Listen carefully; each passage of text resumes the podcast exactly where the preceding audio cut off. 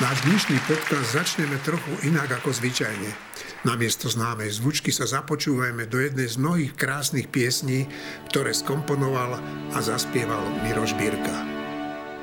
Ľakajú sa klietky rúk, pasce krásnych slov. Ľakajú sa zradnej siete s ľubou.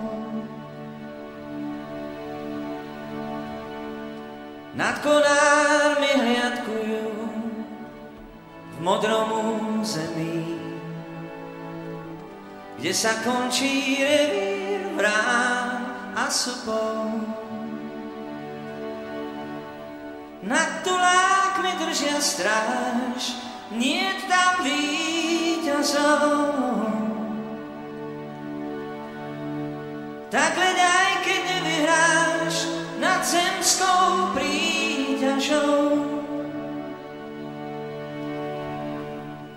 kalendáre návratov každý v krídlach má. V javoroch si tiché hniezda hnedú. Polia sú ich záhradou, strechou čierna tma. Nad ľudskými vtáčie cesty vedú.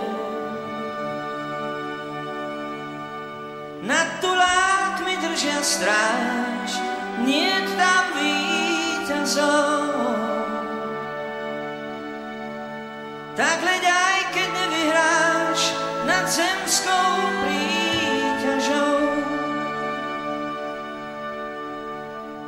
Nad tulákmi držia stráž, nie tam víťazov. Tak hľaď aj keď nevyhráš nad zemskou príťažou. S nimi môžeš ísť tam, kde hviezdy spad, žiadne tiene zrád tam nie sú. S nimi môžeš ísť.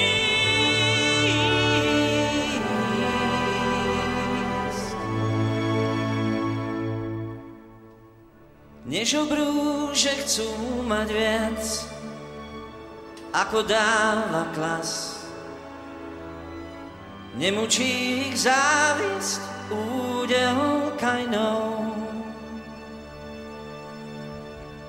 Neženie ich blázon čas, neženie ich čas.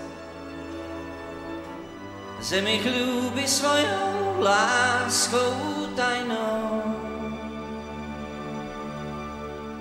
Nad tulákmi držia stráž.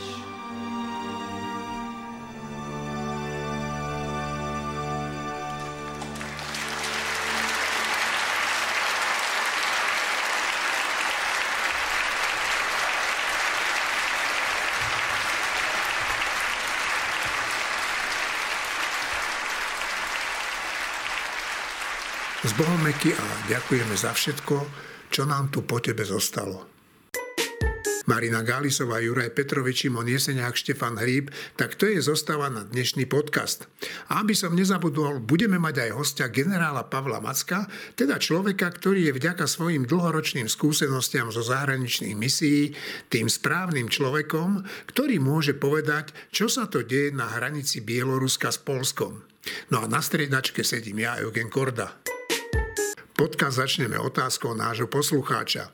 Pýta sa, či naozaj nie sme na Slovensku schopní vytvoriť jednu normálnu pravicovú stranu schopných ľudí, ktorí dokážu hovoriť spoločnosti pravdu o tom, že vlaky zadarmo, trápne almužny pre dôchodcov a iné populistické hlúposti, ktoré len ničia našu spoločnosť, sú cestou do beznádeje.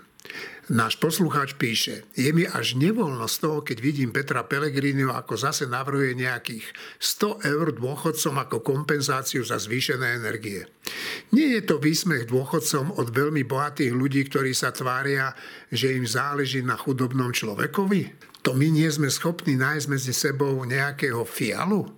Nech má táto strana možno päť až šesť percent na dve volebné obdobia, ale nech hovorí pravdu spoločnosti a trvá na nej a možno raz, keď sa ľudia presítia klamstvami kvázi socialistov, tak snáď sa dostanú niekedy aj do vlády. Pri všetkej úcte k bývalému prezidentovi, on osobne, geopoliticky a historicky slabo zorientovaný, to bolo cítiť na každom jeho vyjadrení, teda on osobne a ani jeho strana na to nemali, aby si udržali šesť percent na ďalšie volebné obdobia. Skôr než sa vás pýtam, milí kolegovia, na to, čo si, alebo ako odpoviete na otázku nášho čitateľa, by som rád tu privítal ešte aj Martina Mojžiša, ktorého som v úvode, ako obyčajne, vždy zabudnem niekoho uviesť, tak zabudol som aj Martina. Martin, vítaj. A teraz, Martin, poprosím teba, keď už sme pri tebe, ako by si zareagoval náš, nášho čitateľa? Teda poslucháča. Čiže tá otázka je, že či, prečo nevznikne rozumná, dobrá pravicová strana, ktorá bude ano. mať veľa voličov. Ja myslím, že kľúčový problém je tých veľa voličov. Že, ja Dostatok. Myslím, že, no, že tu nie je, že necítim v tejto krajine silný záujem voličský o takú, o takú stranu. A dokonca celkové sa mi zdá, že čím ďalej, tým viac sa verejná mienka, alebo jak to nazvať, posúva doľava. Akože dneska, keď si človek prečíta, ja neviem, napríklad posledne Šimečku v denníku N a potom reakcie na ňo o generačnej vine a podobných veciach, akože to všetko má podhubie úplne ľavicové a vedie to, sa mi zdá, úplne nevyhnutne k záverom, ktoré sú ľavicové. A namiesto toho, aby sa ľudia za to hambili, no tak to publikujú, diskutujú to, to, čítajú to a prijímajú to. Ja si myslím, že to sú také hlúposti, že ja už, tá, akože to, je, to začína byť za hranicou mojich schopností diskutovať o tom. Proste mne sa zdá, že to je že čistá kravina od začiatku do konca. Uh, vedená dobrými úmyslami. To, ja si nemyslím, že tí ľudia chcú zle, ale tí ľudia proste im nezazvoní, ani keď ich to dovedie, akože v konečnom dôsledku im začínajú marxisticky rozmýšľať. Ide o to, že aby sa zmenila povaha človeka, lebo človek je zlý a mal by byť lepší, nemal by byť už taký sebecký. Dojdu Dojdú normálne k marxisticko-leninským záverom, akurát zatiaľ tam nemajú ten teror, ku ktorému tiež dojdú časom, keď budú poctivo rozmýšľať. A ani keď k tomuto dojdú, tak im nezazvoní, že počkať, to je nejaká blbosť.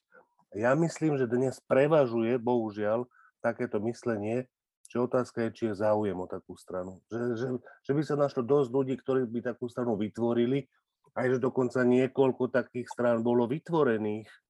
To je podľa mňa pravda, ten, ten záujem nie je veľký. No, je tu, je tu medzi nami člen jednej z tých strán, pán Petrovič, konzervatívec, tak čo ty na to hovoríš? No, moja odpoveď prvej samozrejme nemôže byť iná, ako že taká strana tu už dvadsať rokov existuje, ale má presne ten problém, ktorý spomenul aj Martin. Nie je to len ten problém, samozrejme. Ale takisto vnímam ten posun doľava a Martin to povedal úplne presne, akože tento typ zmýšľania, že poďme prevychovávať ľudí, tak ten končí veľmi podobne, ako končia tie tábory na prevýchovu, povedzme, v tej Číne. Hej, to je proste, tam tiež Číňania sa rozhodli, že len my prevychováme tých Ujgorov, aby teda boli ako my. No a tuto niekto má záujem proste meniť spoločnosť tým spôsobom, že teraz zmeňme to, akí ľudia, ľudia fungujú. Takže ja neviem, či existuje na Slovensku dostatočný dopyt. Na druhej strane treba povedať, že es a es je napríklad vnímaná ako pravicová strana. Samozrejme, že v rámci koalície musí robiť kompromisy a niektoré, tie, niektoré veci, ktoré presadzuje, sú také zvláštne. Ale ja si myslím, že je tu nejaký dopyt. Ja si napríklad nemyslím to, čo ten poslucháč tam píše, že to tak, že strana bývalého prezidenta Kisku by bola nejak extrémne pravicová. To bola ako čisto centristická strana, ktorá s pravicou nemá veľa spoločného. Takže ak sa bavíme o pravicovej strane, tak ten Fiala je lepší príklad. To je samozrejme, ó dé es je rozhodne pravicová strana. A je len otázka, že či sa povedzme niektoré z tých pravicových, pravicovejších strán ešte podarí presvedčiť dostatočné množstvo ľudí, aby sa dostali do parlamentu. A je to aj otázka ich voľby, ich lídrov, je to otázka toho, ako komunikujú svoju, svoju, svoj program a tam vidím aj, vnímam teda samozrejme tie deficity. No, hlásil sa síce Šimon, ale dáme, dáme prednosť Marina a potom Šimon. Ďakujem. Možno, dúfam, že nepredchytím Šimonovi nejakú myšlienku. Ale ja si, ešte sme sa dneska ani dokonca nerozprávali, takže v pohode. Ja mám jeden problém. Čítateľ sa pýta, že však strana by mohla mať aj päť percent, šesť percent, že nejako by prežila. Tuná nebude mať ani tých päť, ani tých šesť percent. Jednak sme postkomunistická krajina, ktorá po počiatočnom nadšení zo slobody, mnohí ľudia v nej zistili, že no, tá sloboda zase nie je až také strašné terno, lebo to sa človek musí rozhodovať a má zo pár možností, z ktorých nie všetky sa mu javia ako ideálne. Vlastne žiadna do keľu nie je ideálna a čo teraz? No dobre, tak nerozhodnete niekto radšej za mňa, ale zase... Mm, ono v tom postkomunizme je ešte stále relatívne väčší odpor možno, že k tým ľavicovým diktátorským myšlienkam. Čiže možno dokonca je tu väčší odpor voči tomu marxistickému zmýšľaniu, ako je na západe. Ale tento raz nám prichádza zo západu ten marxistický vietor a to je ako celkom sranda, pretože keď človek vidí tú diskusiu, dajme tomu v akademických kruhoch U S A, tak... Človeku, ktorý má reálnu skúsenosť s komunistickou diktatúrou, je do plaču. To sú ľudia, ktorí skutočne sú ochotní tvrdiť, že však ono to sú dobré myšlienky, aj ten socializmus a určite to treba znovu vyskúšať. A koniec koncov hovoria, veď vo Švédsku ten socializmus je a ako im to krásne funguje. Tak to je niečo príšerné. To je, tam dostáva zdravý rozum realita tak po hlave, že... Človek sa z toho nevie až spamätať. V tomto súhlasím s Martinom, že to je až ťažko diskutovať. To je asi tak ťažko diskutovať ako s nejakým zarytým antivaxerom, ktorý vám bude hovoriť, že však to je čip, tá vakcína. Tak to sú také nezmysly. Nuž, ale Čimo? Človek musí v tej realite, ktorú má a treba rátať s tým, že ľudia takto uvažujú. Takže ja som za to, že tie myšlienky slobody treba stále opakovať, stále treba o nich hovoriť, stále ich treba presadzovať a vydržať aj to obdobie tých výťahových strán a podobne, výťahových v tom zmysle, že celé ich členské, celá členská základňa sa hádam zmestí do jedného výťahu a dúfať, že jedného dňa to bude lepšie. Šimon. Šimon a potom poprosím Števa. My sme načrtli strašne, strašne mnoho tém. Prvá z tých tém je Za ľudí a O D S. Tak rozdiel medzi Za ľudí a O D S, že Za ľudí neexistuje, to je úvodný rozdiel, O D S je tu tridsať rokov a vyzerá to tu, že to ešte ďalších x rokov bude. Uh, bude. Potom strana O D S je strana. Strana Za ľudí bolo hnutie, aj to, ako sa ukazuje, pomerne neúspešné, keďže ich okrem osoby Andreja Kisku nespájali nejaké silné programové tézy. Tam boli od progresívnych ľavičiarov, centristov po pravičiarov, ktokoľvek. No.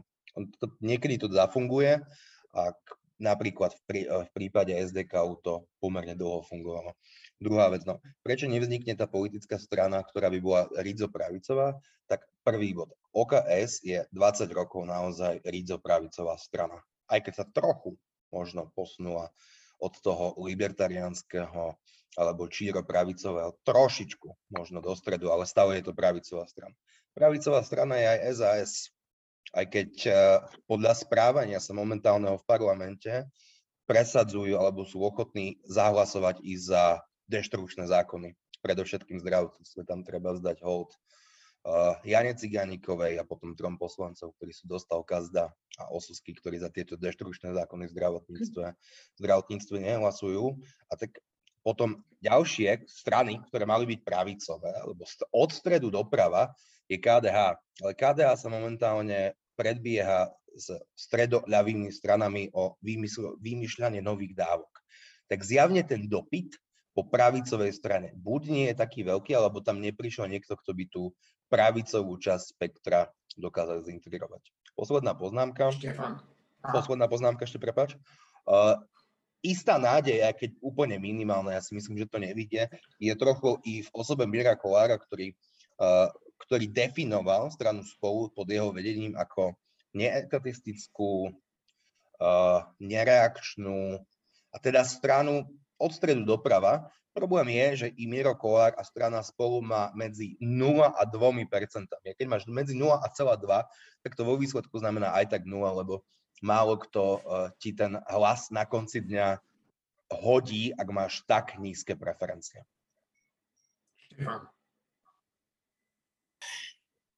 No, mne Jano Langoš hovorieval, že ten názov, že pravica, že to je, že to je vnútený názov lavicou, že lavica bola lavica a potom, teda kto sú tí druhí, tak, tak vlastne vzniklo, že slovo pravica a to slovo, keď sa dá k nemu všelijaké nálepky, tak v dnešnom čase už mu dávajú aj nálepky, že to je troška blízko akože pravicovému fašizmu alebo niečomu takému. Čiže ja by som sa rád vyhol tomu, že pravica a lavica. Že to, čo je, je užitočné, je rozmýšľať o tom, že ktoré strany premieňajú realitu k lepšiemu a ktoré k horšiemu. A nech sa nazývajú ako chcú. Tie, tie tzv. Pravicové reformy, ja neviem, Tečerovej, ale aj u nás, Klausovské a neviem aké, ich podstatou nebolo to, že sa volali pravicové alebo nejaké iné.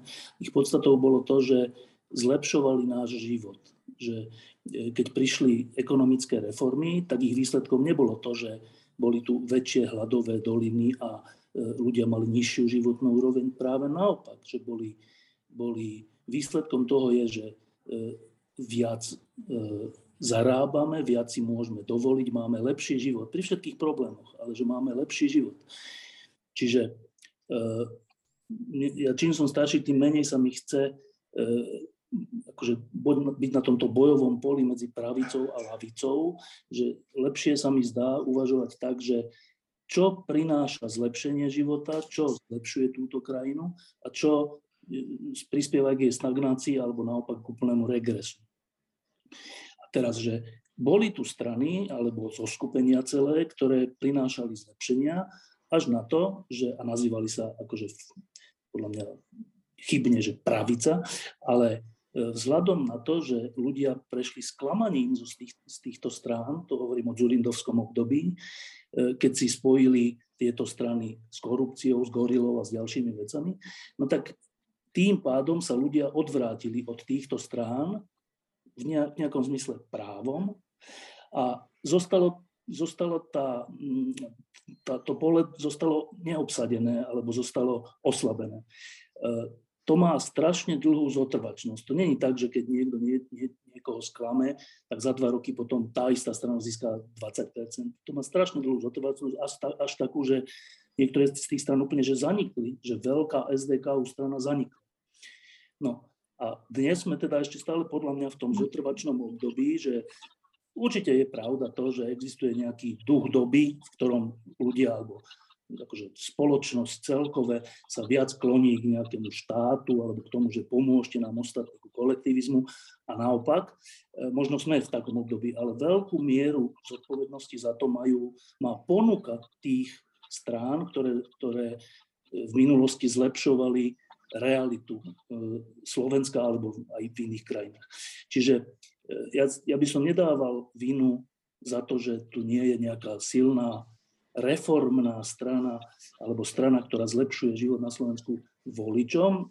Veľkú časť zodpovednosti majú samotné tie strany a ich podhubia a to, ako sa správali v predchádzajúcich desaťročiach. A ešte jedna poznámka, taká úplne kratučka.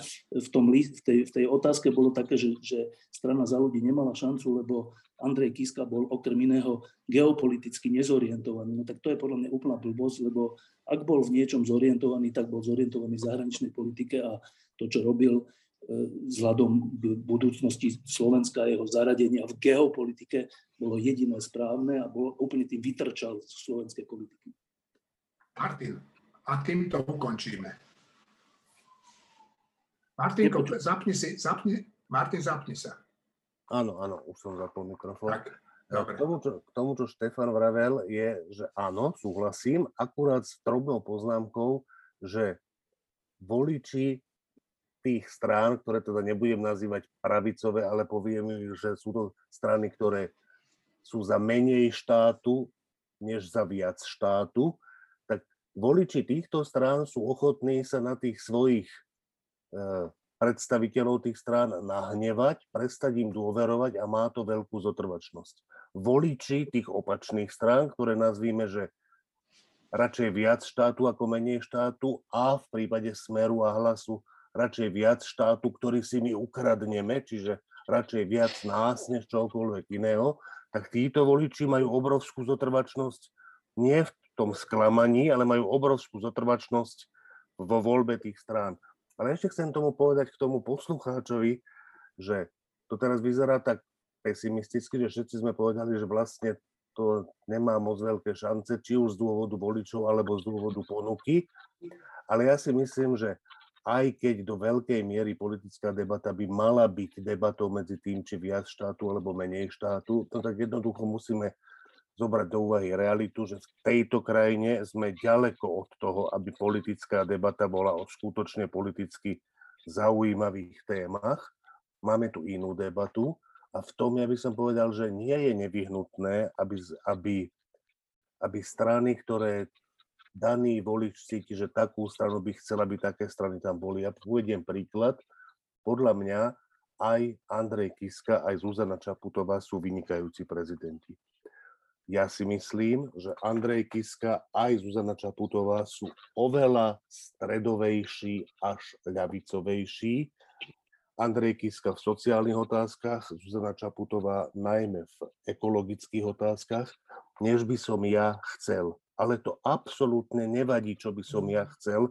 Sú to výborní prezidenti, užitoční, keď budeme brať do úvahy to správne kritérium, ktoré povedal Štefán, že či pomáhajú tejto krajine alebo nepomáhajú, tak jednoznačne veľmi, veľmi významne pomáhajú. A v tom prípade nie je až tak dôležité, či je to úplne zhodné s mojím politickým ideálom alebo nie. Čiže neexistencia takej strany úspešnej dnes není dôvodom k zúfalstvu, len to chcem povedať. Ešte Šimon a, a dosť potom už. Ja to len trochu obratím, ale to nie je len problém, že pravicových strán, ale na Slovensku za tridsať rokov v princípe neexistovala štandardná ľavicová strana. Štandardná slušná ľavicová strana západného typu, čo sa našťastie mení, a i keď tá strana rozhodne nie je blízka môjmu videniu sveta a niektoré jej názory považujem dokonca za nebezpečné, tak tej strane napriek tomu paradoxne držím palce. A to je strana Progresívneho Slovenska, ktorý je prvý pokus vytvoriť slušnú ľavicovo-centristickú stranu po x desiatkách rokov. Delta naberá na sile a my sa len prizeráme na to, ako sa naša ustrašená vláda bojí buchnúť pesťou po stole a vynútiť si dodržiavanie pandemických opatrení. Viem, nie je jednoduché urobiť to. Možno aj preto, že vo svojom vnútri má populistu Kollára, ktorý je vlastne jednou nohou už v opozícii. Navyše sa zdá, ako keby pandémia z nej vysávala silu a jej členovia všetku potrebnú energiu míňajú na boje medzi sebou. Vládny kabinet sa už dva roky motá v kruhu zavádzania a následného odvolávania nepopulárnych opatrení, ktoré v konečnom dôsledku náš problém s kovidom devätnásť nevyriešia, len ho odložia. No a to všetko hrá do kariet opozícii. Robert Fico, ale nie len on, ale aj iní cynicky zneužívajú zlú situáciu. Zatiaľ, čo naši susedia výrazne obmedzujú tých, ktorí sa nedali zaočkovať a zvýhodňujú zaočkovaných, tu doma je hlavnou témou to, kto bude platiť nezaočkovaným zamestnancom testy. Nerozhodnosť vlády nás pomaly, ale iste vedie nielen do covidového pekla, ale možno aj k predčasným voľbám. Bez pochyby vláda má svoj podiel na tom, ako je pandémia manažovaná a samozrejme aj na tom, aká je výsledná pandemická situácia. Musím povedať, že to, čo mu čelíme z toho vonkajšieho pohľadu, a to mám pocit, že by nepoprel nikto z členov vlády, je veľká miera krehkosti, neustálých konfliktov medzi členmi vlády, respektíve politickými stranami. Z toho vonkajšieho pohľadu až zdá sa, ako keby každý ťahal na svoj iný smer, na štyri rôzne smery. Nedokážu sa zhodnúť na reformách, zatiaľ ešte ani jedna reforma v parlamente neprešla. A keď hovoríme o tom, že sa nachádzame v pandemickej kríze, tak mať vládu, ktorá trpí takýmito nedostatkami z hľadiska krehkosti, nejednotnosti, nejasného vedenia krajiny v zmysle tej jednoty, je nesmierne nebezpečné a veľmi, veľmi oslabujúce. Ja som o tom veľmi otvorene hovorila aj s pánom premiérom. Je to do veľkej miery aj jeho úloha. Čo ste mu odporúčili? Ja som hovorila o tom, že jeho kľúčová rola, to, aká tá vláda krehká alebo silná je, on tam má mať tú dominantnú pozíciu. Ja rozumiem, že jeho pozícia je mimoriadne ťažká. On nie je predsedom vlastnej strany, ktorá je teda ako keby lídrom koalície. Ano. Má tam veľmi špecifické, namiešané z hľadiska výsledku volieb to spektrum koaličných strán. Áno, manažujú túto krajinu v covidovej kríze, ale to má byť dôvod na to, aby sa zomkli ešte viacej, boli jednotní a ťahali tú krajinu k východiskám, von stadiaľ. Predseda vlády Edward Heger jedenásťkrát vyslovil meno hrdina, keď na tlačovej konferencii komentoval hlasovanie sedemdesiatšesť poslancov, ktorí posunuli do druhého čítania reformu zdravotníctva. Vážené dámy, vážení páni, ale v prvom rade, vážení občania Slovenskej republiky, dnes je výnimočný deň. Asi mi dáte každý za pravdu, že zdravie je pre každého z nás najvyššou hodnotou. Ja vám chcem z tohto miesta povedať, že vaše zdravie je pre mňa, pre našu vládu a dnes aj pre tento parlament najvyššou prioritou. Hovorím to preto, lebo zdravotníctvo je oblasť, ktorá bola dlhé roky zanedbávaná. Výnimočný deň je to aj preto, že po dlhých sedemnástich rokoch sa reforma dostala do parlamentu a nielenže sa dostala do parlamentu, ale o mnoho dôležitejšie. Táto reforma totižto na svojej ceste mala veľmi veľa neprajníkov. Mala veľmi veľa prekážok, ale dnes sa našlo v parlamente sedemdesiatšesť hrdinov. Hrdinov, ktorí sa postavili všetkým klamstvám, ktoré boli šírené o tejto reforme. Tak ja som včera, kolegovia, pozeral s takým trošku úžasom, ako sa premiér Heger na tlačovej konferencii po hlasovaní o, o zákone o tej tzv. Zdravotníckej reforme rozplýva nad tým, že sa našlo sedemdesiatšesť hrdinov, ktorí za to hlasovali a pretlačili ten zákon do druhého e, čítania. Tak, spýtam sa najprv Šimona, lebo ten sa zdravotníctvu venuje, z nás hádam najviac. Šimon, je to reforma alebo nie? Nie. To je celá odpoveď. Nie, tak ako ref, ne, ne, nevolajme každé myšlienkové cvičenie a každú zmenu niektorých zákonov reformou. Reforma je komplexný súbor zákonov, ktorý ovplyvňuje celý sektor. Toto je isté zmeny pri nemocničnej sieti. Čiže nemôžeme hovoriť o reforme, uh, museli sme niečo spraviť. Aj preto, že, že peniaze z Európskej únie, ktoré budeme sami platiť, sú naviazané na, na tieto zmeny a optimalizovať sa musí tak či tak. Myslím, že som to už v niektorom podcastu hovoril, že ale tá optimalizácia už prebieha dávno.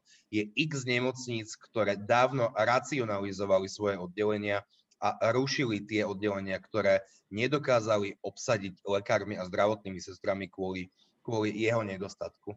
Uh, Poviem jednu pikošku, napríklad Asociácia nemocníc Slovenska, viaceré, viaceré podobné organizácie, dlho váhali s podporou tohto návrhu a nakoniec ju podporili.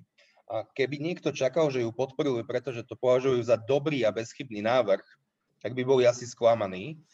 Igor Matovič začal totiž vysielať signály, že v prípade, ak by optimalizácia siete nemocníc neprešla, tak by reálne hrozilo, že by skončil Vladimír Lengvarský a reálne by hrozilo, že sa na ministerstvo vráti väčšia pohrom, ako je COVID, a to je Marek Krajčí. Takže na konci dňa, na konci dňa i tieto organizácie boli nútené svojím spôsobom túto, túto zmenu podporiť.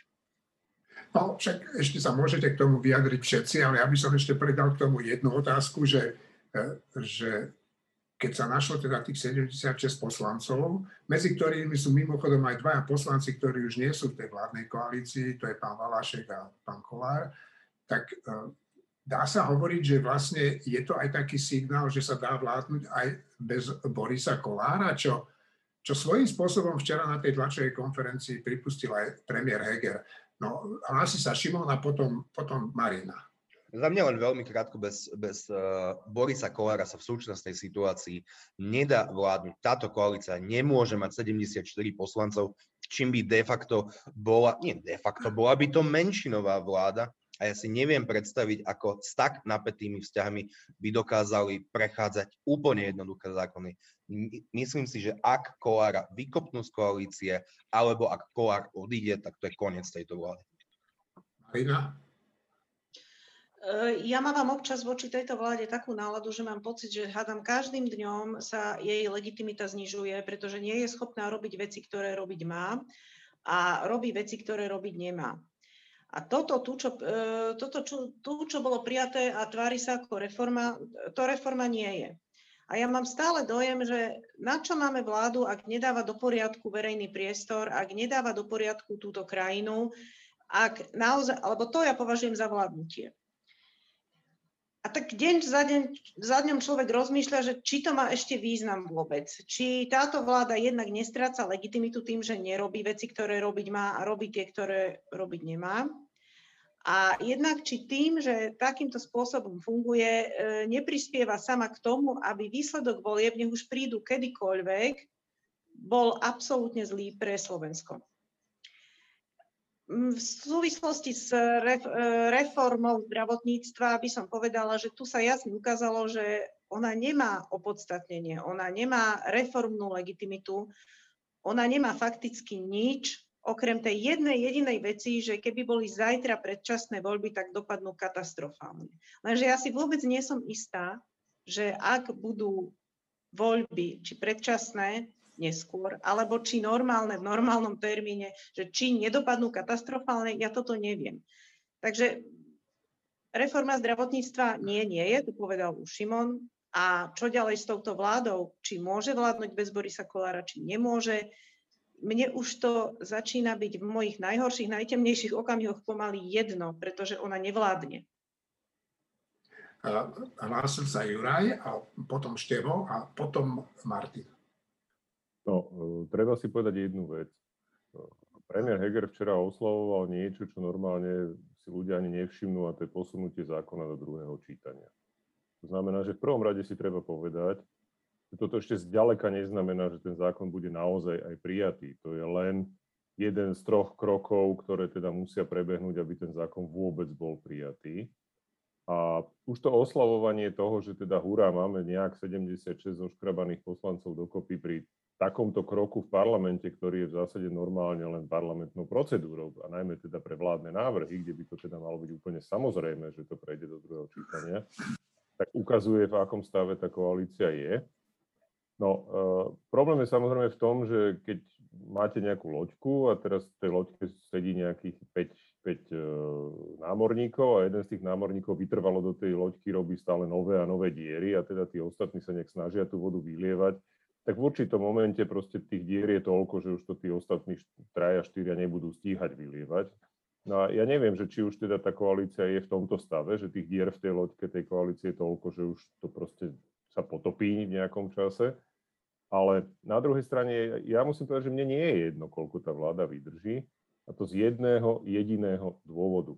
A to je ten dôvod, že ak tá vláda náhodou vydrží celé volebné obdobie a ak sa podarí úspešne zvie zápas o unesený štát, tak máme aspoň nejakú šancu, že niektorí ľudia už v tých regulérnych voľbách nebudú môcť kandidovať. A to je podľa mňa jediný, skutočne dnes už jediný dôvod na to, aby tá vláda vydržala čo najdlhšie, aj keby v zásade okrem tohto súboja o unesený štát len svietila a kúrila. Ale teda, čo sa týka tý, tej samotnej upraví teda nejakej siete nemocníc, lebo skutočne sa reformou nazvať nedá.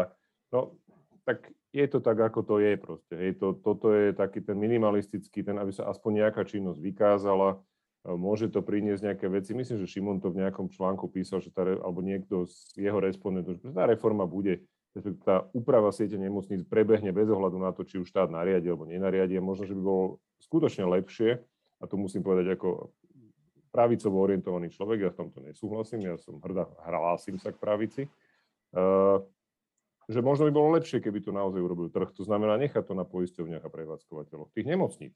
Jednoducho, oni majú rozhodnúť, čo v tom danom, tej danej lokalite potrebujú, aké služby tam majú byť, čo má zmysel, čo nemá zmysel, čo dokáže sa uživiť, čo sa nedokáže uživiť. A to nie je nejak nehumánne alebo niečo. Uh, to je práve to, že jednoducho ten systém sám o sebe vie možno oveľa lepšie ako nejakí úradníci na ministerstve, že ktoré, ktoré výkony sa kde majú vykonávať. Takže áno, je to nejaká imitácia činností a hovorím, pre mňa je dôležité najmä to, aby tá vláda ďalej viedla ten boj o unesený štát a aby sa podarilo snáď teda tento boj aspoň posunúť niekde, kde začneme vyhrávať, lebo ja zatiaľ nemám pocit ani, že by sme začínali vyhrávať. Myslím, že ten tón, ktorý teraz sme zvolili, je príliš negatívny. Uh, tak, uh, takže niekoľko malých faktov. Tak, uh, za bývalej vlády uh, pochopili ešte aj, ešte aj v Smere, že uh, sieť nemocníc je potrebné, a nazývali to vtedy, že stratifikovať, a to sú také slová, ale dôležité je povedať, že pochopili bez ohľadu na ľavicu a pravicu, že, že nefunguje to dobre a že treba tú sieť nemocníc zefektívniť. Druhý fakt, napriek tomu, že mali väčšinu, vtedy Pellegriniho vláda, neboli schopní, nemali odvahu, nemali politickú vôľu tú zmenu urobiť, hoci ju sami navrhli a, a predložili do parlamentu. To bola taká zvláštna situácia, že Smer vlastne navrhol, ľudia Smeru navrhli tú stratifikáciu a ľudia Smeru ju zamietli. Tak to, to, to svedčí o povahe tejto strany. No a strich, tretí fakt, dnes e, to isté, v, v niečom dokonca vylepšené, e, nenazýva sa to stratifikácia, ale nazýva sa to reforma, ale dobre, to sú slová. Ide o to, či to zmení realitu k lepšiemu a táto zmena zmení realitu k lepšiemu. Možno si viacerí myslíme, že by mala byť väčšia a že by mala tú realitu viac zmeniť, a to je pravda a vždy je to možné, ale zase treba povedať, že táto sedemdesiatšesť hlasná väčšina našla väčšiu odvahu ako Pellegriniho, oveľa väčšia väčšina. To je samo o sebe hodné pochváliť, že ja tú, ja tú väčšinu a ten čin sedemdesiatšesť ľudí, vôbec si nemyslím, že to hrdinovia, to nie je až také nebezpečné, čo, čo spravili, ale samotný ten čin ja oceňujem. A druhé, čo oceňujem, prvýkrát sa vo vážnej veci ukázalo, alebo si vyskúšali, že dá sa vládnuť aj bez Kollárových hlasov. Že dá sa prijímať dôležité veci, dôležité zákony aj bez Kollárových hlasov, ktorí sa zdržali alebo ktorí nehlasovali. Tak to je zase druhý dôležitý fakt. Myslím, že preto boli takí rozjarení trocha na tej tlačovke, že, že, si, že si vyskúšali, že vlastne počkaj, tak to, čo sa tu mesiace tak šušká a pripúšťa, nepripúšťa, že čo, čo ak Kollár odíde, no tak si vyskúšali, že vlastne sa to dá. Neviem, či sa to dá dlho a či sa to dá akože v mnohých veciach, ale samo o sebe ten experiment vyšiel, že v dôležitej veci sa hlasovalo bez Kollára a prešlo to do ďalšieho čítania. Čiže tieto, iba týchto zopár faktov, však uvidíme, ako to dopadne, ale týchto zopár faktov nie je dôvodom na kritiku tejto väčšiny alebo na nejaký negativizmus, ale naopak to sú dobré správy. Martin a potom Juraj. Ja nerozumiem zdravotníctvu, je to na mňa príliš zložitý problém, ale intuitívne sa mi zdá, že je veľmi ľahko možné, že táto zmena vôbec nie je podstatnou zmenou v zdravotníctve, ktorú potrebujeme. Že to znamená, že skoro by som povedal, že ak je tu zápas o nejakú zmenu, ktorá tak či tak je veľmi nedostatočná, takže to je žabomyšia vojna, toto je jedno, by som povedal. Čo neznamená, že, nie, že, že to, čo teraz Štefán spomínal posledné, že ukázať si, že vieme vládnuť aj bez Kollára, o jeden hlas, to je strašne krehké, má to zmysel. Odva, odva, odva. Nie, nie, potrebuješ sedem... Aha, dobre, odva vzmi, dobre. Uh, sedem, dobre. Uh, Áno, o jeden vlastne, no, keď to prepočítam. Na, na to, aby prešiel zákon, tak ne, nestačí sedemdesiatpäť sedemdesiatpäť výsledok, potrebuješ sedemdesiatšesť sedemdesiatštyri pri plnom parlamente. A, ale to, čo je úplne zaujímavé, sa mi zdá, to, čo Juraj povedal, že to, čo sa hovorí bežne, že, že vláda bude len kúriť a svietiť, tak sa to tuším hovorí, a to sa hovorí tak pejoratívne. Pričom ja si myslím, že pri tejto vláde, fakt si myslím, že skoro úplne jedno, že, že aké oni na, návrhy zákonov predložia, lebo to není ani reforma súdnictva, ani reforma zdravotníctva. A to, čo pripravuje Grelingové ministerstvo, to je, že katastrofa, si myslím. A ešte tie drzé vyhlásenia, nekonečne sebavedomé, ktoré k tomu tomu majú, tomu trochu rozumiem, tak tam vidím, že to je... Tak mne sa zdá, že keby oni nič neprijali, že to je jedno. Nie, že by to bolo lepšie, keď nič neprijmú žiadne zákony, ale že to je jedno. A vláda, ktorá dovl... To znamená, že mne sa zdá, že do konca volebného obdobia to je možné tak, že jediné dôležité hlasovanie o, v parlamente je o nedôvere vlády.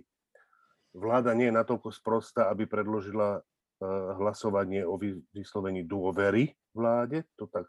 Takže oni potrebujú sedemdesiatšesť poslancov tých druhých. A otázka toho, či také hlasovanie dopadne zle, je, to je jedine a jedine otázka Kollárových preferencií.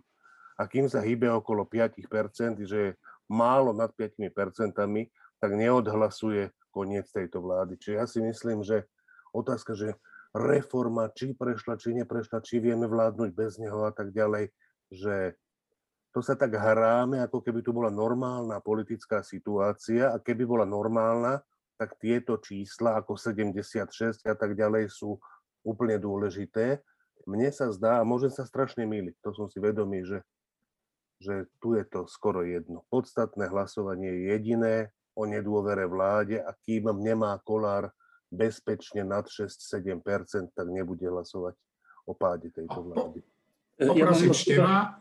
Ja mám iba krát, krátku poznámku k tomu, že e, naša intuícia je dôležitá vec, lebo však to je jedna z najcennejších vecí, získaná rokmi skúsenosti, že, že snažiť sa vidieť za roh a vidieť nie tak prvoplánovo, ale troška inak. Ale niekedy môže byť zradná v tom zmysle, že e, tak v tomto prípade, e, ja som čítal a rozprával sa s mnohými ľuďmi z oblasti zdravotníctva, ktorému ja tiež nerozumiem. A nepoznám ani jedného, ktorý by povedal, že táto zmena je jedno. Ani jedného. Všetci hovoria, že je to dobrá zmena. Čiže vtedy ja ustupujem od svojej intuície a, a teda prijímam tieto fakty. Juraj a potom... Juraj a... No dobre, dobre, Martin. Súhlas, súhlasím, súhlasím s tým, čo bolo povedané. Ja, ja sám si tiež nemyslím intuitívne, že toto je zlá zmena. Otázka je, či to, či to stále nie je zmena, ktorá je hlboko, hlboko nedostatočná a či stále nebude sa diať naďalej to, že budú odchádzať lekári, odchádzať sestry a nebude prichádzať dostatočné množstvo e, ukrajinských a srbských lekárov. No, e, Juraj a potom... E, potom e... Šimon. No, ja sa len zase poviem, možno ja intuitívne mám pocit, že jedna vlašťovka, jak hovorí pán Kaplan v tej známej knihe, že jedna vlašťovka jaro nepodelá, alebo teda po slovensky, že teda jedna lastovička nerobí žiadnu jar. A ja si myslím, že proste jedno hlasovanie navyše pri posúvaní zákona do druhého čítania zďaleka neznamená, že táto koalícia je schopná vládnuť bez Kollára.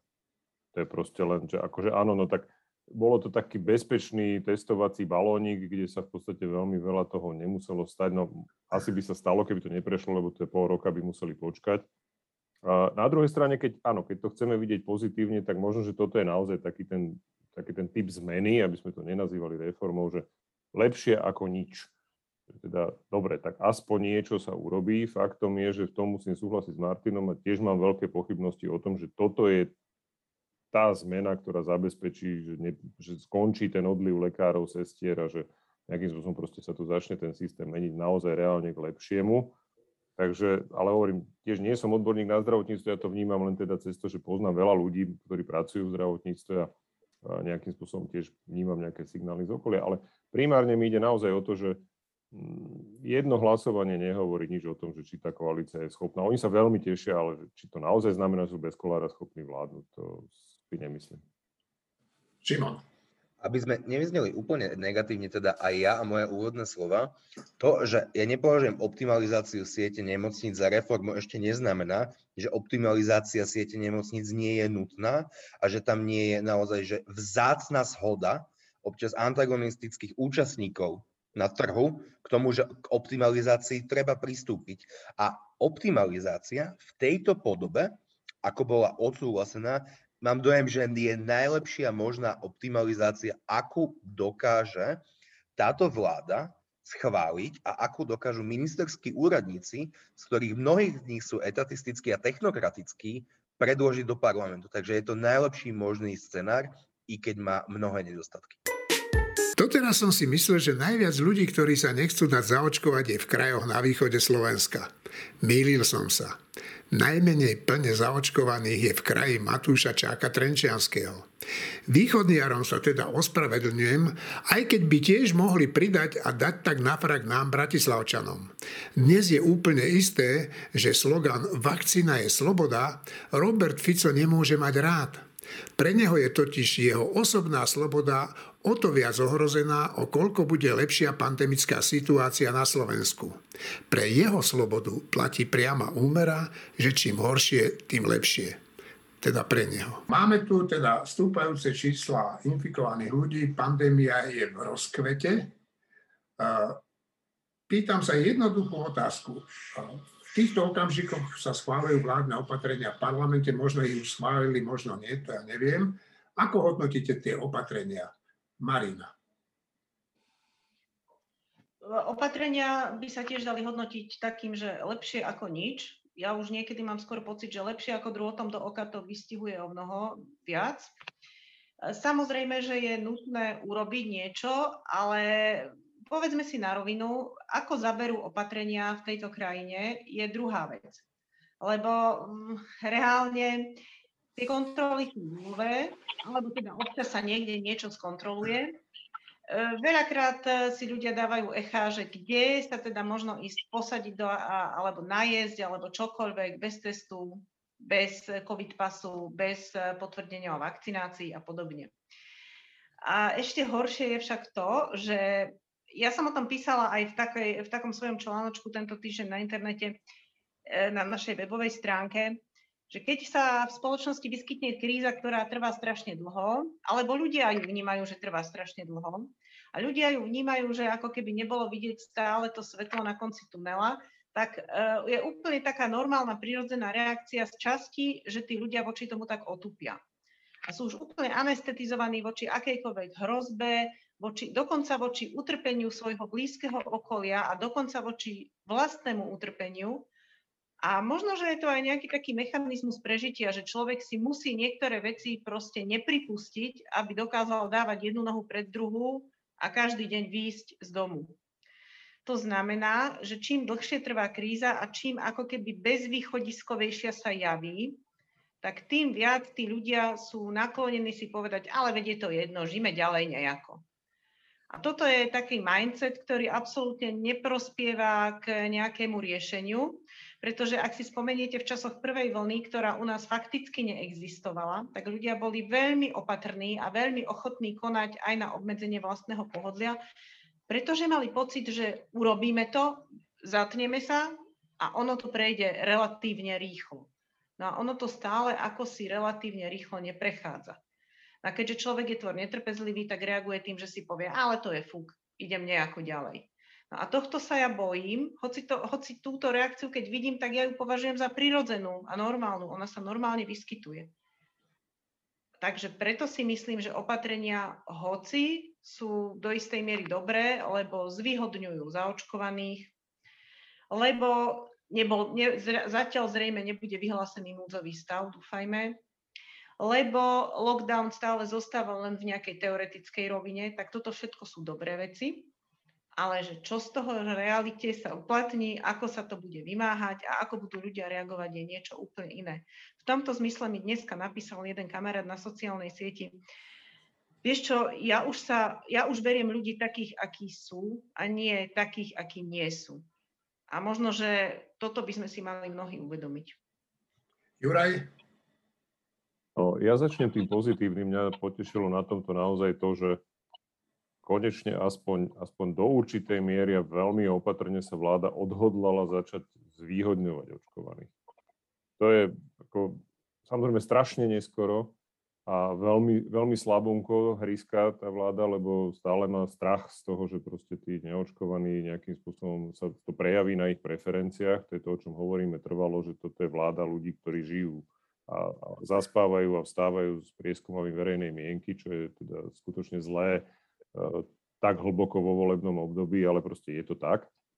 Takže e, To je jedna, to je jedna z vecí, ktorá mi vadí. Ja trošku nadviažem na Marinu. Áno, do určitej miery je pravda to, že ľudia otupievajú, hej, podľa teda slovami klasika, ale ja si myslím, že tam je skôr vidieť aj trošku zase zlyhanie vlády ešte Igora Matoviča v tom, že on v podstate z tých ľudí, a o tom sme sa bavili aj s, s Petrom Humčikom, že on v podstate z tých ľudí vyrobil, urobil obete. Že všetci sme len obete a my sa teda o vás postaráme a presne taký ten paternalistický prístup, že proste vy nič neriešte, vy nemusíte nič len teda poslúchať. Namiesto toho, aby skutočne z tých občanov toho štátu urobil spolubojovníkov, povedal si, že nie, sme v tom všetci spolu. Musíme si proste nejakým spôsobom pomôcť navzájom, lebo všetci sme ohrození, všetci môžeme umrieť, všetci môžeme mať proste nejaké ťažké straty, ekonomické alebo teda zdravotné. A poďme spolu nejak to bojovať. A toto, tú, tú prvotnú disciplínu, ktorá bola v tej prvej vlne, tu tá vláda, ale že úplne, úplne odsúdeniahodným spôsobom premrhala, rozhádzala a, a v podstate úplne zničila. Takže už v tej druhej, a to sú všetky tie nevestičky, ja neviem, proste všetky tieto hlúposti, už v tej druhej vlne skutočne boli podniky, kde sa na správne zaklopanie dalo proste ísť napiť, dalo sa ísť najesť, dalo sa proste prakticky čokoľvek. A to je, to je tá druhá stránka veci, kde jedna vec sú opatrenia a druhá vec je vymáhanie tých opatrení. A teda tam tiež vidím také trošku svetielko snáď a chcem tomu veriť, lebo ja som svojím založením v podstate optimista, teda keď premiér vyhlásil, že naozaj je potrebné sprísniť vymáhanie opatrení, no tak som zvedavý. Ja zatiaľ teda veľa toho nevidím. Jediný, jediný, jediné kontroly, ktoré sú veľmi, veľmi striktné, sú v istom nemenovanom obchodnom dome, kde sa dá aj najesť, tak tam, keď sa chcete ísť najesť, tak musíte ukázať COVID pas a ten dotyčný es bé es kár si ho aj veľmi podrobne naštuduje. Takže ešte som sa s tým nikde inde nestretol a cestujem po Slovensku. Takže toto je vec, ktorá, ktorá je asi najdôležitejšia. Ten zásah v Piešťanskom Lidli by mohol nasvedčovať tomu, že odhodlanie vlády vymáhať opatrenia rastie, do akej miery sa prejaví ale na celoštátnej úrovni a najmä v regiónoch, kde je takéto janošíkovstvo a takéto obchádzanie a, a snaha proste s tými, s tými opa- nariadeniami nejak vyhúpať veľmi vysoká, že či tam aj tí miestni policajti alebo kto proste, či budú ochotní a schopní to vymáhať. Dobre, Štefán, vidím, vidím Štefán, že už by si chcel hovoriť, tak ti dám slovo. Nie, nie, ja som si tu. Ne, to je jedno. Uh, no, opatrenia vlády, to je už teraz neskoro. Uh, a teda nie vinou vlády v tomto prípade. Uh, najväčšie, najlepšie a v skutočnosti jediné účinné opatrenie bolo v lete, pred letom sa dať zaočkovať. Keďže to veľa, veľa ľudí, a najmä v tej staršej generácii, neurobilo, tak všetko ostatné už je len pravdepodobnosť a matematika. A všetky takže opatrenia, také či onaké, sú už len o tom, že bude to o týždeň neskôr, o dva týždne neskôr, troška sa rozloží počet pacientov, ale nebude menší. To už nebude tak, že tými opatreniami sa zachraňujú pacienti. To už je len, že nebude ich naraz toľko, čo je dôležité, ale tých, ktorí majú byť pacientami, tak nimi už proste budú, lebo sme sa nedostatočne zaočkovali, pretože ten variant je natoľko infekčný, že tie opatrenia naozaj sú už len drahým kupovaním času, ktorý nás ale znova a znova dostihne.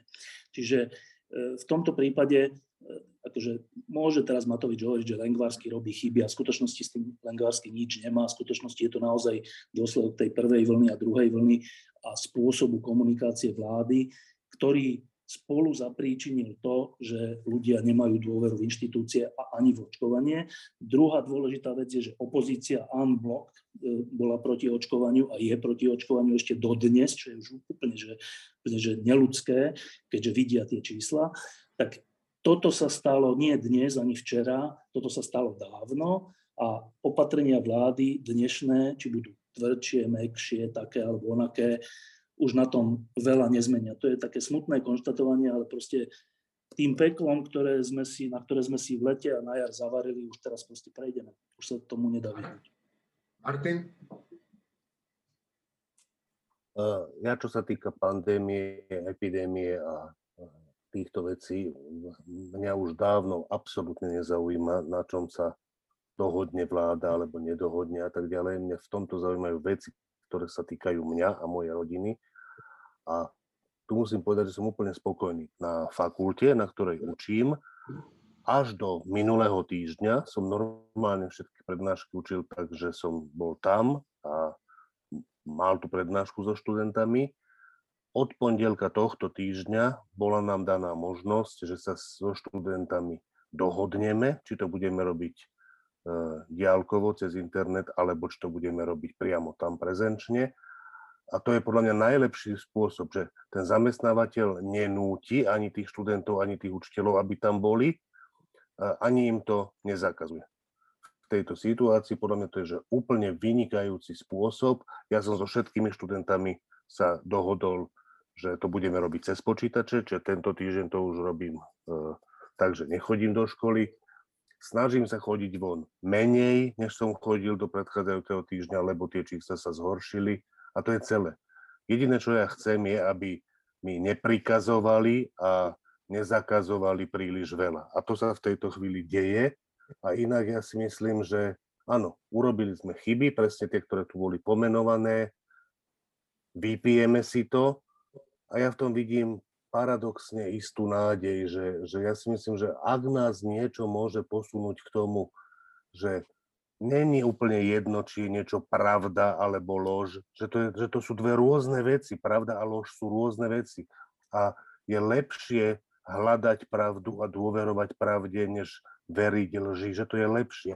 Pokiaľ sa to nedá, aby sa to mnohí z nás naučili inak, než že na to zarevú oni osobne, ich blízky alebo ich známi, pokiaľ sa to nedá inak a pokiaľ sa tie zlé veci už stanú, už sa s tým nedá nič robiť, tak nech to má aspoň ten dobrý, nech to má aspoň ten dobrý efekt, že uvidíme, že dobre, keď sme sa nezaočkovali, tak to bude mať následky a má následky.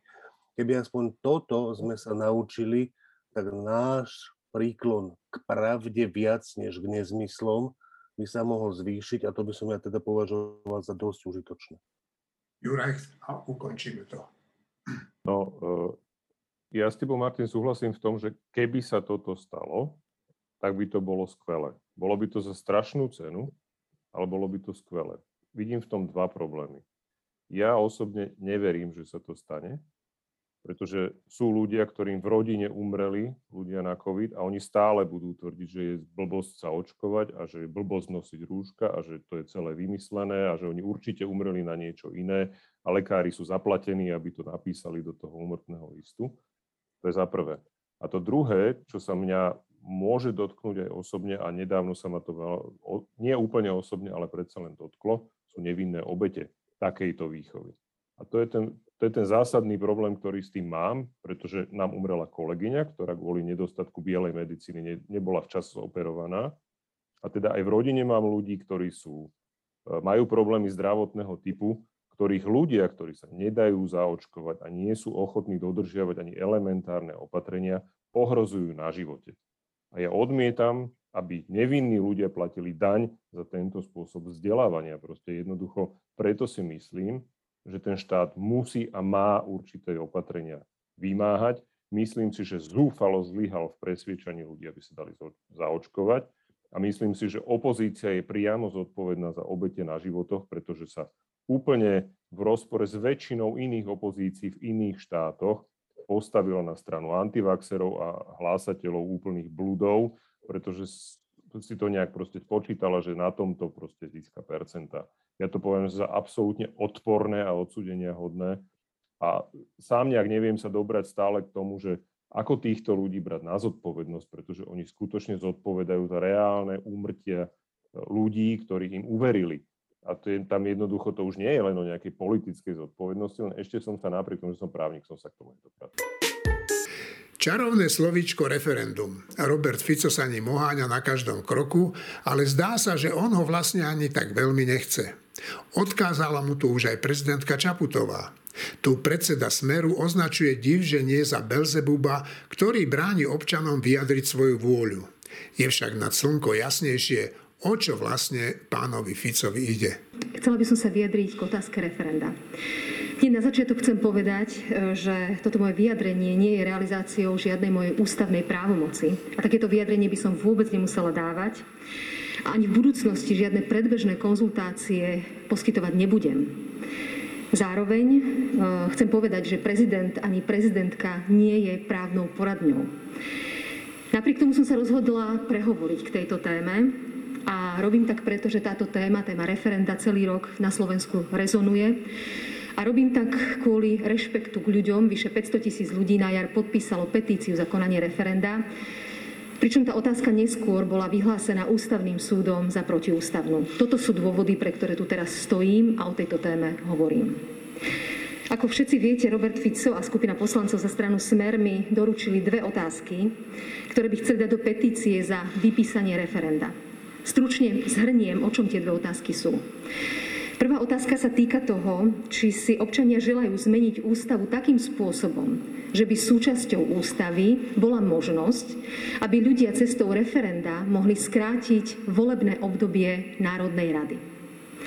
Zároveň druhá otázka znie, či keď by bol platný výsledok referenda v otázke číslo jedna, to znamená v zmene ústavy, si zároveň želajú aj vypísanie predčasných volieb voči k tomuto konkrétnemu zloženiu parlamentu.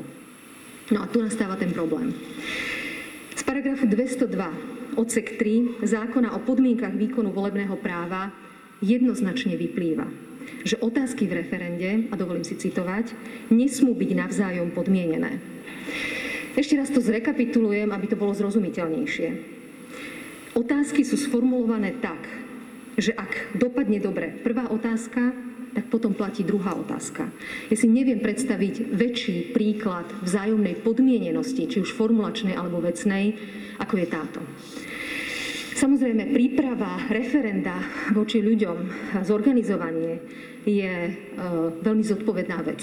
A preto veľmi odporúčam, aby ktokoľvek sa ujme takéhoto kroku, to konzultoval s ústavnými právnikmi. Ja som samozrejme túto vec konzultovala s niekoľkými ústavnými právnikmi a ich názor bol absolútne jednoznačný. Vytvárajú sa tu totižto veľké očakávania verejnosti z referenda a s tými konzekvenciami, ktoré môže mať. Vytvára sa tu tlak na prezidentku, dávajú sa ultimáta, čo je úplne absurdné. A pritom otázky, ktoré mi boli predložené, sa navzájom podmieňujú. Tu by môj výklad mohol skončiť, ale chcem robiť ešte jeden ústretový krok voči občanom, aby mi rozumeli. Chcem povedať to, že keď mi príde petícia s otázkou, či si občania želajú zmeniť ústavu tak, aby prostredníctvom referenda mohli skracovať volebné obdobie. Takéto referendum samozrejme vypíšem. Zároveň, ak naša ústava bude takto zmenená a príde požiadavka na vypísanie referenda, na skrátenie konkrétneho volebného obdobia konkrétneho parlamentu, takisto takéto referendum vypíšem. Za predpokladu, že bude v súlade s ústavou. Inak povedané, vypíšem akékoľvek referendum s akoukoľvek otázkou, aj s ktorou nebudem stotožnená, ak bude v súlade s ústavou. Ale nesmiejú sa tie otázky vzájomne podmieňovať, pretože to zakazuje zákon. A to je pointa. O čo vlastne tomu Ficovi, teda čo si vymyslíte, ide, keď neustále sa snaží presadiť nejaké referendum, o ktorom on sám dobre musí vedieť, že, že to neprejde. Tak o čomu ide? Ja neviem, kým začneme. Martin, môžeš. Uh... Neviem, ja už mám taký pocit, že vždy odpovedám rovnako. Mne je to úplne jedno, o čomu ide. Úplne mi to je jedno. Pravdepodobne, s veľmi veľkou pravdepodobnosťou mu ide, alebo by mu malo ísť o to, aby nešiel do väzenia, alebo išiel do väzenia čím neskôr. Je možné, ja nevidím do jeho hlavy, je možné, že v nejakom popletenom svete ona nevníma toto nebezpečenstvo až také ako akútne a že sa proste chce len dostať späť k moci, aj keď to považujem za menej pravdepodobné, ale je to človek, ktorému nerozumiem, nechcem rozumieť. Akože mne prípada vciťovať sa do Roberta Fica, jak vciťovať sa do Voldemorta. Ja by som to nerobil, to je, to je škodlivé. Tá, teda je to ohrozujúce. Považujem to za nebezpečné. Dobre. Ale v zásade si myslím, že Ficovi vo všetkom, čo robí, ide alebo malo ísť o to, aby bol vo väzení čo najneskôr, na čo najkratšie, aby sa mu prípadne celkom vyhol. Juraj a potom Marina. No, ja si myslím, že pokúsiť sa e, pochopiť Voldemorta nie je úplne zlý nápad, lebo to je asi jediný, spô- jediný spôsob, ako ho môžeš poraziť, keď pochopíš, ako, ako v podstate rozmýšľa, ale je to vec názoru, samozrejme. E, ja, si, ja som to o tom aj písal, konec koncov v tom článku. Ja si myslím, že Fico naozaj bojuje o svoj politický, možno aj určite nie fyzický život, ale teda rozhodne bojuje o život v tom zmysle, že teda jemu hrozí strata všetkého, na čo mu záleží. Moci, majetku, kontaktov, vzťahov. To znamená, že on používa hociaké prostriedky. Presne takisto, ak sa postavil na stranu antivaxerov a antirúškárov a proste podobne túto skupinu, no tak tlačí tú, tú tému toho referenda a tých predčasných volieb, lebo ja si myslím, že v jeho svete naozaj, že on vidí tú nádej, že keby sa to podarilo a na budúci rok by boli predčasné voľby, tak vyhrá a tým pádom proste vyhrá aj ten, ten, tí ľudia, ktorí sa zaslúžili o unesený štát, lebo oni začnú skutočne tie kroky, ktoré sa ešte budú dať vrátiť, tak od tie sa pokúsia o to vrátenie. Nakoniec to aj prezidentka Zuzana Čaputová včera povedala v rozhovore na Radio Express, kde jasne povedala, že teda toto nemôže jeden právnik navrhnúť ako referendové otázky, lebo on musí vedieť, že proste tie otázky sú protiústavné alebo protizákonné. To znamená, že to je zase len taká tá dymová clona. Poslali to prezidentke, lebo im to umožňuje zase na ňu nadávať a nejakým spôsobom ju proste obviňovať z niečoho, čo nikdy neurobila. To znamená, aj to prvé referendum nejak nezmarila, to je trestný čin. To, to samozrejme niečo úplne iné. Takže on len proste sa snaží stále a navyše to samozrejme kreuje mediálny zásah, to znamená vyskytuje sa v médiách, môže o tom rozprávať a rozprávajú o tom iní, však aj my o tom teraz rozprávame, hej. To znamená, že dáva mu to priestor na to, aby sa nejakým spôsobom stále existoval v tom verejnom priestore, aby tí jeho priaznivci videli, že aha, však on sa snaží, on robí, on proste niečo koná. Takže toto sú podľa mňa tie dôvody. Ja keď som túto otázku vám položil, tak som čakal, že Martin presne povie to, čo povedal, lebo si pamätám, čo už o tom hovoril predtým, aj predtým hovoril presne to, čo si povedal teraz, alebo skoro presne. Marina. Tam už pomaly niečo dodať. Podľa mňa, no, o čo ide Ficovi? No, o vlastnú zadnú časť tela, ide mu o to, aby nešiel do basy. A toto celé je v podstate kampaň a jeho kampaň pred predčasnými voľbami, v ktoré dúfa. On potrebuje víriť vášne v spoločnosti a potrebuje byť prítomný v tom priestore, ako hovorila Juraj. Tam niečo dodať.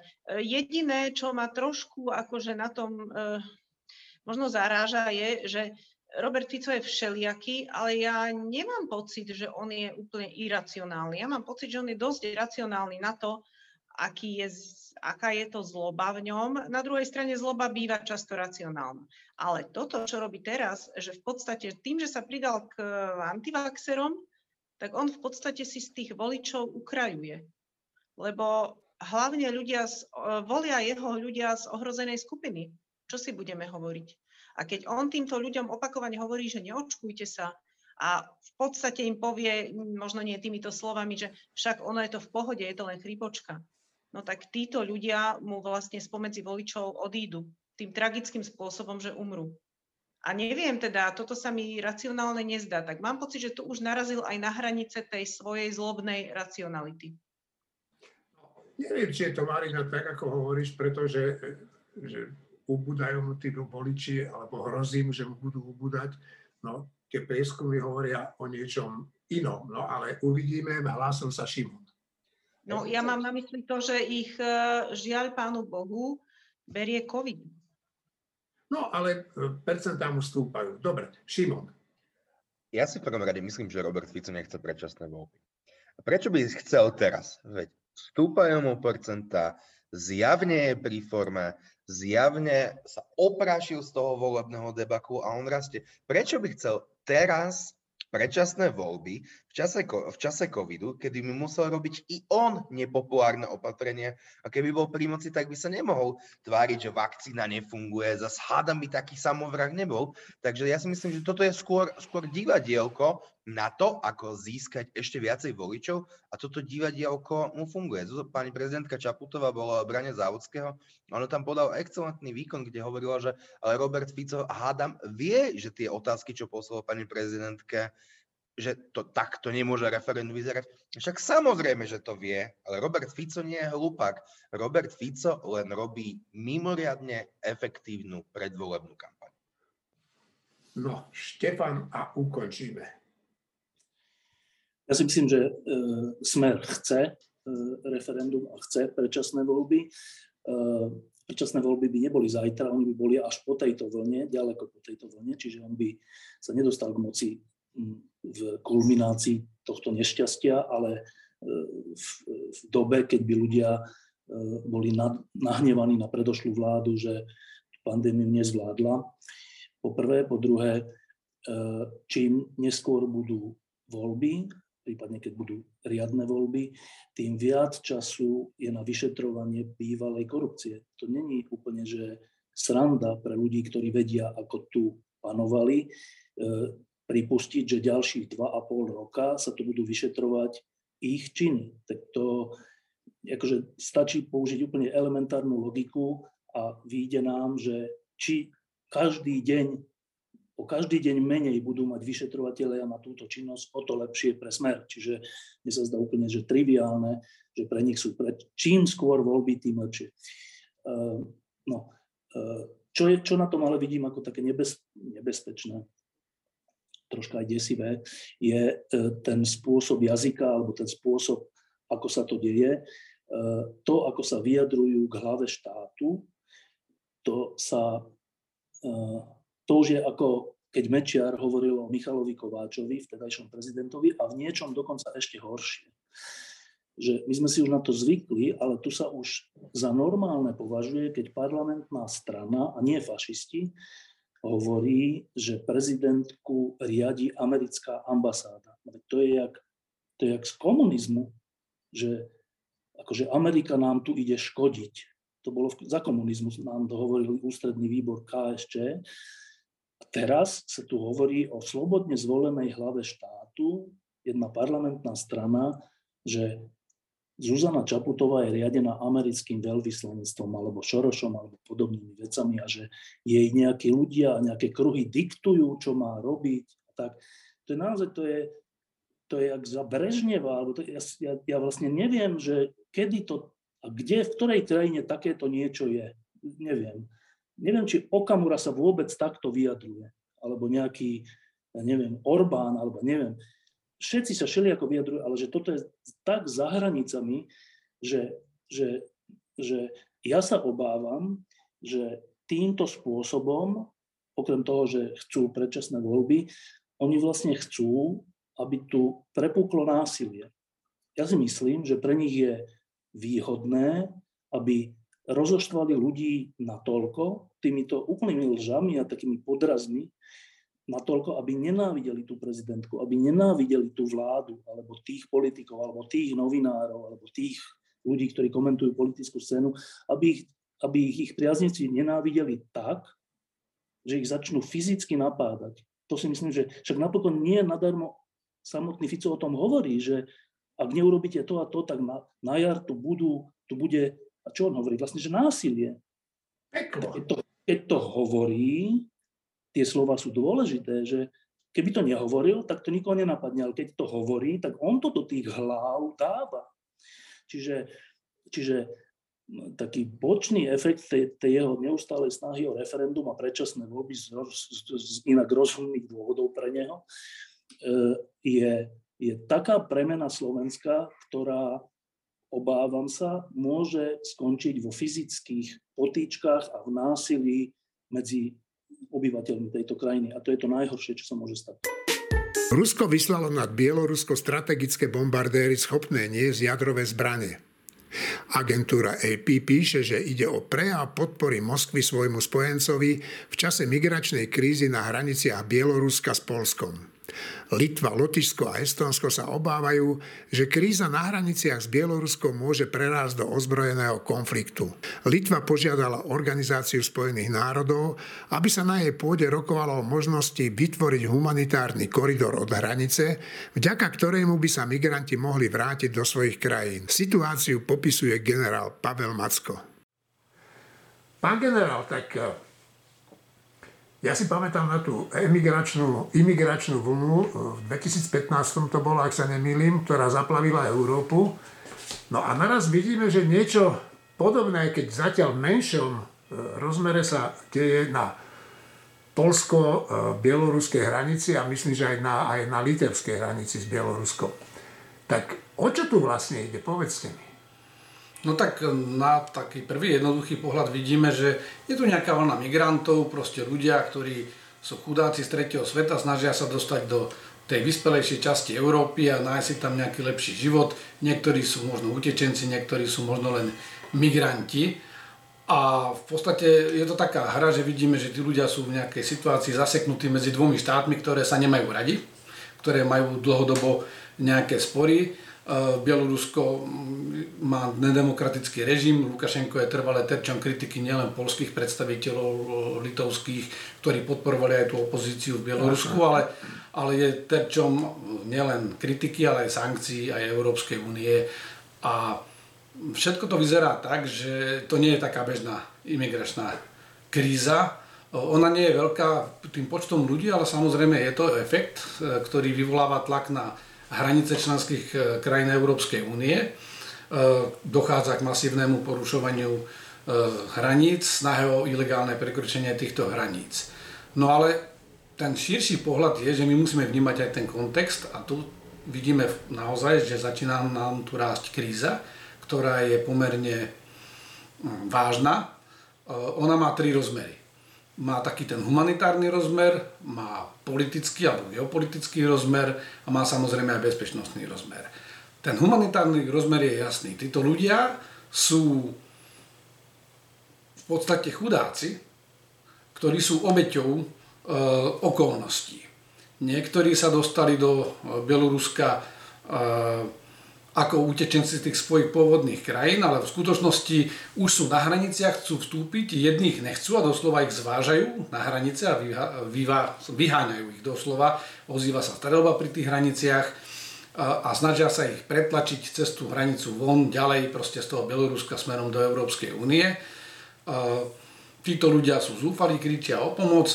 To generuje samozrejme aj obrazy v tých očiach nielen humanitárnych organizácií, ale aj normálnych ľudí, že, že čo toto je zase za hroznú situáciu, že o tých ľudí sa treba postarať.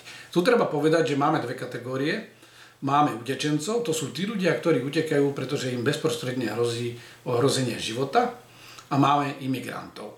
Pokiaľ sa bavíme o utečencoch, tu platí zásada celosvetovo, že v tej prvej bezpečnej krajine sme im povinní poskytnúť útočisko a môžeme začať konanie o azyl. To znamená preveriť, že či naozaj sú ohrození na živote, či majú ten dôvod utekať. A potom máme imigrantov, ktorí sú vlastne z rôznych dôvodov, a môže to byť aj z, tých, z toho ich pocitu bezpe- ohrozenia bezpečnosti, ale, ale primárne oni sa chcú presídliť proste niekam inde. Kde je lepšie. Kde je lepšie, chcú ísť za lepším životom. A toto treba rozlišovať aj v, aj v tomto, lebo je tu taký aspekt, že my čo vidíme, a to čo kritizuje vlastne aj, aj Európska únia, aj, aj kolegovia, či už v Poľsku, Litve, alebo aj tí bezpečnostní analytici, je niekoľko aspektov, ktoré sú alarmujúce v tomto prípade, lebo toto nie je spontánna migračná kríza. A aká je? No vyzerá to, že je to umelo organizované, pretože minimálne, a to je fakt, títo ľudia prišli legálne do Bieloruska, prišli z rôznych kútov sveta, prišli prevažne letecky, to znamená dostali letenky, dostali, dostali víza. My vidíme, že podobne ako v iných týchto migračných krízach, že toto ľudské nešťastie a ten pocit, pocit ohrozenia je zneužívaný organizovanými gangmi, kriminálnikmi, medzi nimi sú možno aj nejakí spravodajskí agenti. A je to veľmi organizovaný biznis, lebo vlastne títo ľudia sú zvážaní kvázi legálne do Bieloruska, ale Bielorusko ich nechce a systematicky... Ale dá im vraj, čo som čítal, desaťdňové víza.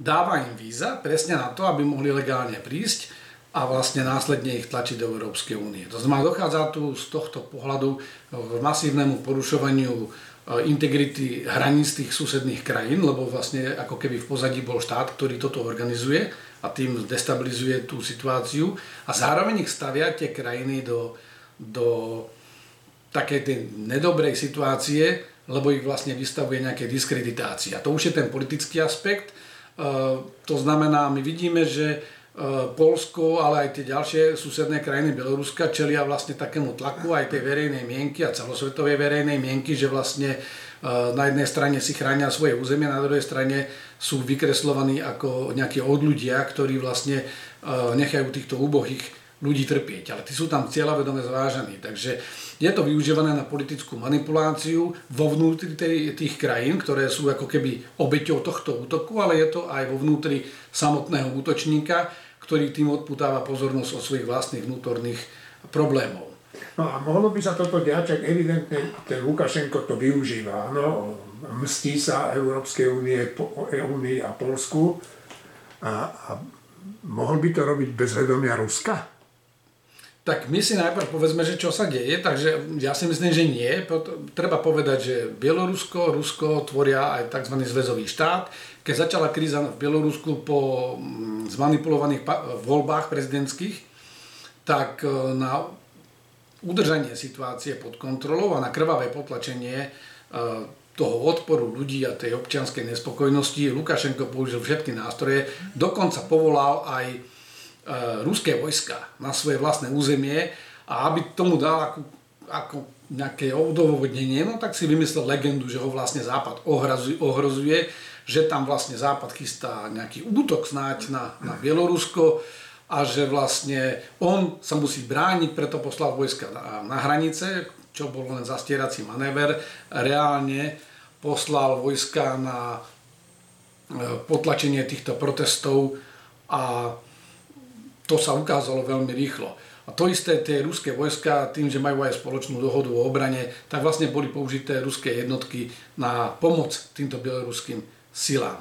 Ale vtedy nemal toho protivníka na hraniciach. Tá situácia sa nejako ďalej vyvinula, my tu máme iný kontext, tomu sa môžeme vrátiť, ale fakt je ten, že momentálne máme situáciu, kde sú cieľavedome títo ľudia zvážaní z celého sveta. Európska komisia vyšetruje dvadsať krajín, kde sa pozerá na to, že, že ako bol organizovaný presun týchto ľudí do Bieloruska.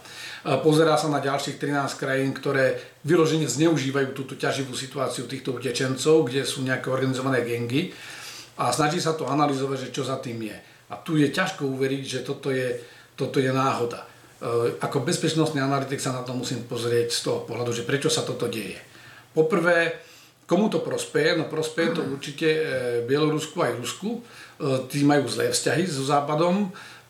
Momentálne Západ je rozhodený.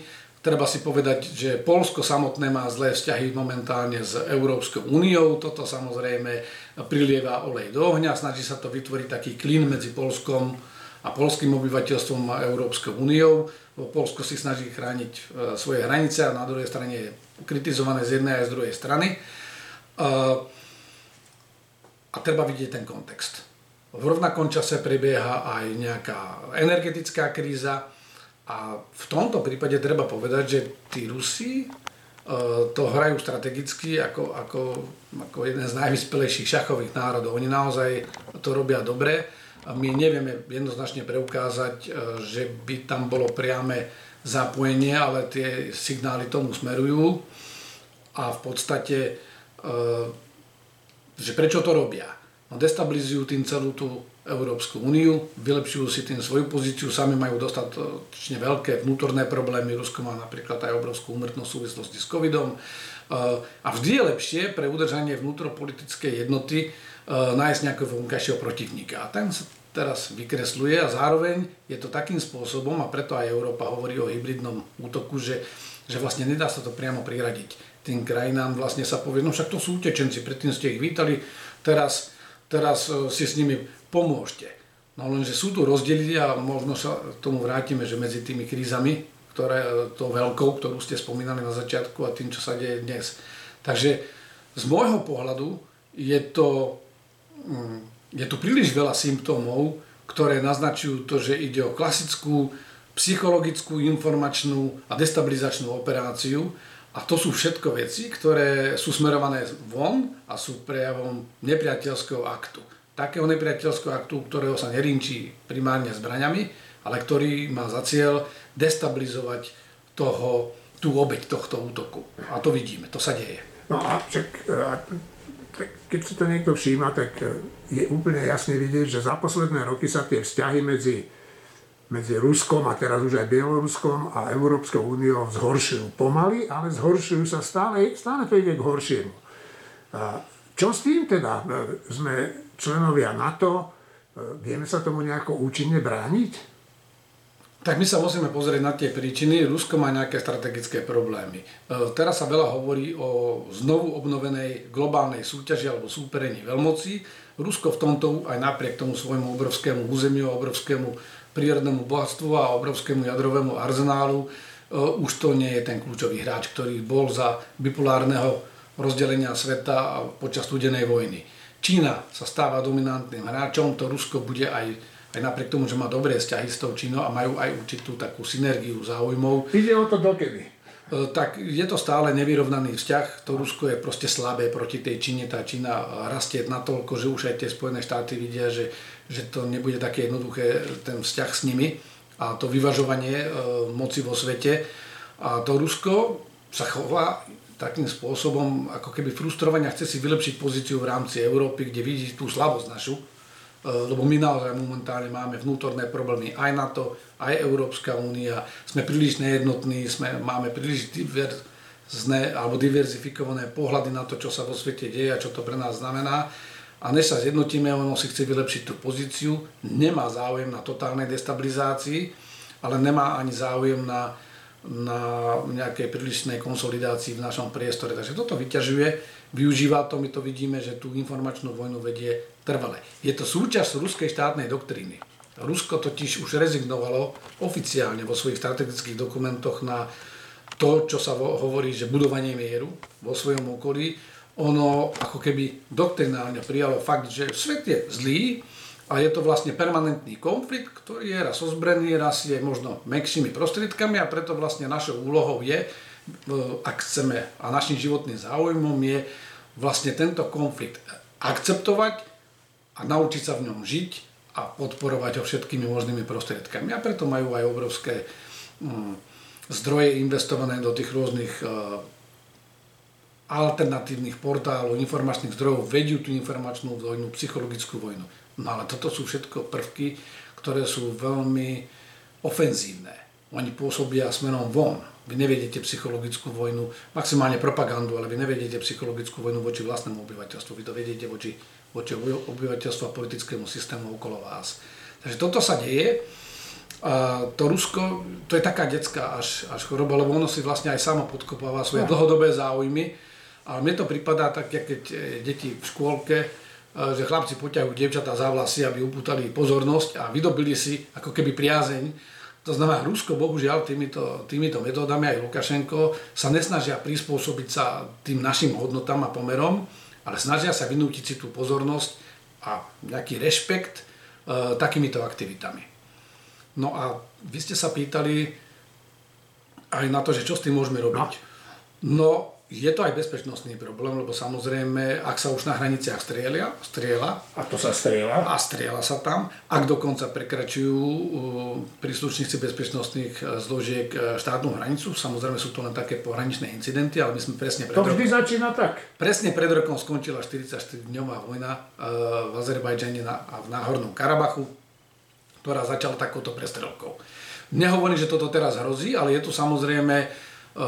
tým, že je za tým podozrenie o tom, že je to cieľovedomá aktivita, tak je to nepriateľský akt a minimálne je treba sa na to pozrieť, čo sa s tým dá robiť. To Poľsko by nemalo ostať osamotené, aj napriek tomu, že má napäté vzťahy s Európskou úniou, teraz je čas sa pozrieť na to. Tých možností je niekoľko. Prvá je, že Poľsko je členom NATO. Vo všeobecnosti celý ten región Poľsko a to pobaltie je Achillova päta aj Európskej únie, aj NATO. Skrátka, to je ťažko brániteľný priestor proti tej tvrdej vojenskej hrozbe. Naviac je tam aj tá demografia a etnické zloženie obyvateľstva, najmä v tých pobaltských krajinách, veľmi pestré, ktoré umožňuje vlastne aj tomu Rusku vytvárať ako keby piatu kolónu vo vnútri týchto štátov a destabilizovať ich a tým vlastne to používať ako keby takú páku na celé to veľké spoločenstvo. Takže je na mieste to, čo už niektorí hovoria, že Poľsko by malo požiadať o zvolanie konzultácií podľa článku štyri Severoatlantickej zmluvy. To nie je nič mimoriadne. Robí sa to vždy vtedy, keď jeden z tých členských partnerov alebo jedna z tých členských krajín má nejaký problém a potrebuje to konzultovať, že akú pozíciu k tomu zaujať k tým ostatným. Neznamená to žiadnu vojenskú eskaláciu. Samozrejme, že propaganda Lukašenkova, ale ten bez Putina by sa nepohol ani na krok, je teraz o tom, že čo vidíte, koľko vojakov majú teraz na hraniciach. Na naše hranice prisúvajú vojakov. Takže je tu, je to samozrejme aj tento aspekt. Ale nebolo by dobre príliš veľa eskalovať a tu je priestor práve pre Európsku úniu. Európska únia dlhodobo hovorí o nejakej strategickej autonómnosti, hovorí dlhodobo o spoločných záujmoch, posilňovaní ochrany spoločných hraníc. Pred dvomi rokmi pristúpila k transformácii svojej agentúry, ktorá sa volala Frontex a pôvodne to bola len taká koordinačná inštitúcia, ktorá mala koordinovať niečo na hraniciach, na vytvorenie skutočného bezpečnostného zboru, to znamená jednotiek pohraničnej a pobrežnej stráže Európskej únie. Dokonca to sídli v Poľsku, vo Varšave, velenie tejto, tejto organizácie. Tie jednotky nie sú ešte úplne vytvorené. A tu si myslím, že to je lepšia cesta, že Európska únia, a my to už aj vidíme z tej signalizácie a komunikácie, či už predstaviteľov EÚ alebo tých kľúčových krajín, že teraz je tá doba komunikovať s Poľskom a pomôcť mu chrániť svoje územie a prejaviť tú jednotu aj napriek tým rozporom, ktoré v tomto spoločenstve sú. Kolegovia, ja vám ďakujem, ďakujem aj poslucháčom, že nás počúvali. Chcel by som im odkázať z tohto miesta, že ak chcete, aby sme sa v tom podcaste bavili o niečom, čo vás zaujíma, napíšte mi na môj mail korda zavináč týždeň bodka com. Prajem vám pekný, príjemný víkend, aj keď sa ukazuje, že je zamračené a hmla. Do počutia.